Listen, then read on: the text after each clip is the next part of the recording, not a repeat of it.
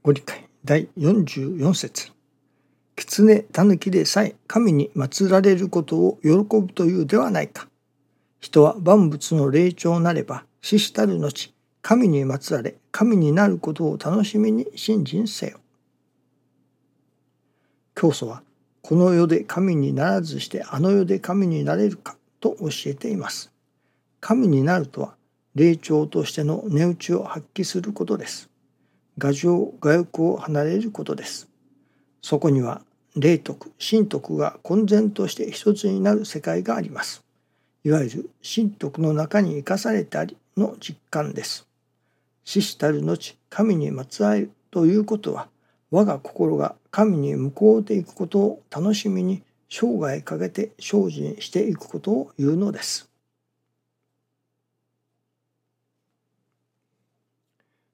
神になることを楽しみにしての信心と教えてくださいます。ある時師匠大坪宗一郎氏が教会のお見回りをしておられました。それはもう車椅子でですけれどもで修行生の先生たちがその車椅子を後ろからさせていただくのですがある教会のホールに来ました時にある初めてのご信者さんがそこにまあ一服しておられました。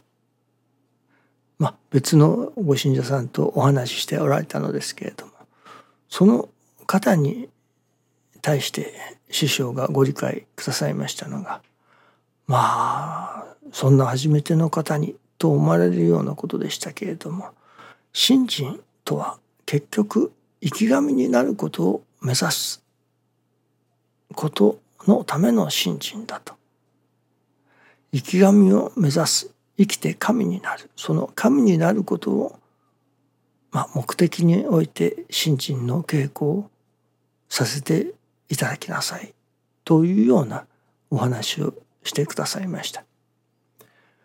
まあ新人初めての方に大したご理解だなと大きなご理解だなと思いましたけれどもまあそれはその方ばかりではない。周りにそのお話を聞いておった私どもに対してもだと思うのですけれども。人間は神の氏子と仰せられます。神の子です。神の子であるならばその子供が正しく成長すればやはり神になる。ただ姿形というのでしょうか。カエルですね。カエルがそれこそ最初はオタマジャクシですかね。卵からオタマジャクシ。とてもオタマジャクシで自分がカエルになるとは想像もできませんね。青虫もそうですね。青虫が葉っぱを食べておるその青虫が正しく成長したら蝶々となってまあ天空を駆け巡るというのでしょうか。青虫がどうして自分が蝶になると想像ができるでしょうか。できませんね。私どもも今の私どもを見て私どもが神になるなどということは想像だにできることではありませんけれども正しく成長すれば確かに神になるその子供であるというのか。いわば正しく成長すれば神になる存在の私ども人間である。ということですね。そして私どもは個人的なやはり私ども私的な助かりを願って信心の稽古を始めるのでしょうけれども。最初から世界真の平和を祈るために信心を始めましたという人はまあ中にはおられるかもしれませんけれども少ないと思いますね。そして私どもの心は神の心を目指すようになる。神になることを目指す。それは結局個人的な私的な助かりを願う信心から世界真の平和を祈る願う。そういう心へとまあ願いが大きくなるというのでしょうかね。心が育ってくるものだと思いますね。それこそ神になることを目指しての信心。それは心が成長することを目指しての信心。心が神様が願われることと同じようなことを願う。私どもに育たねばならないとそれはすなわち人の幸せを世界の人類のいや人類ばかりではない地球上宇宙上全ての者たちの平和というのでしょうかね。そのただ地球上の世界ばかりではないもっと宇宙全体とでも言うのでしょうかそういう世界の真の平和を願う。神様は願っておられるのですから私どもも願えるように心が育たねばなりませんね。師匠がある時世界の真の平和を祈っておられた。願っておられた。そしたら神様からのお知らせにいわゆる万歳をするわけですね。私ども人間が万歳をする。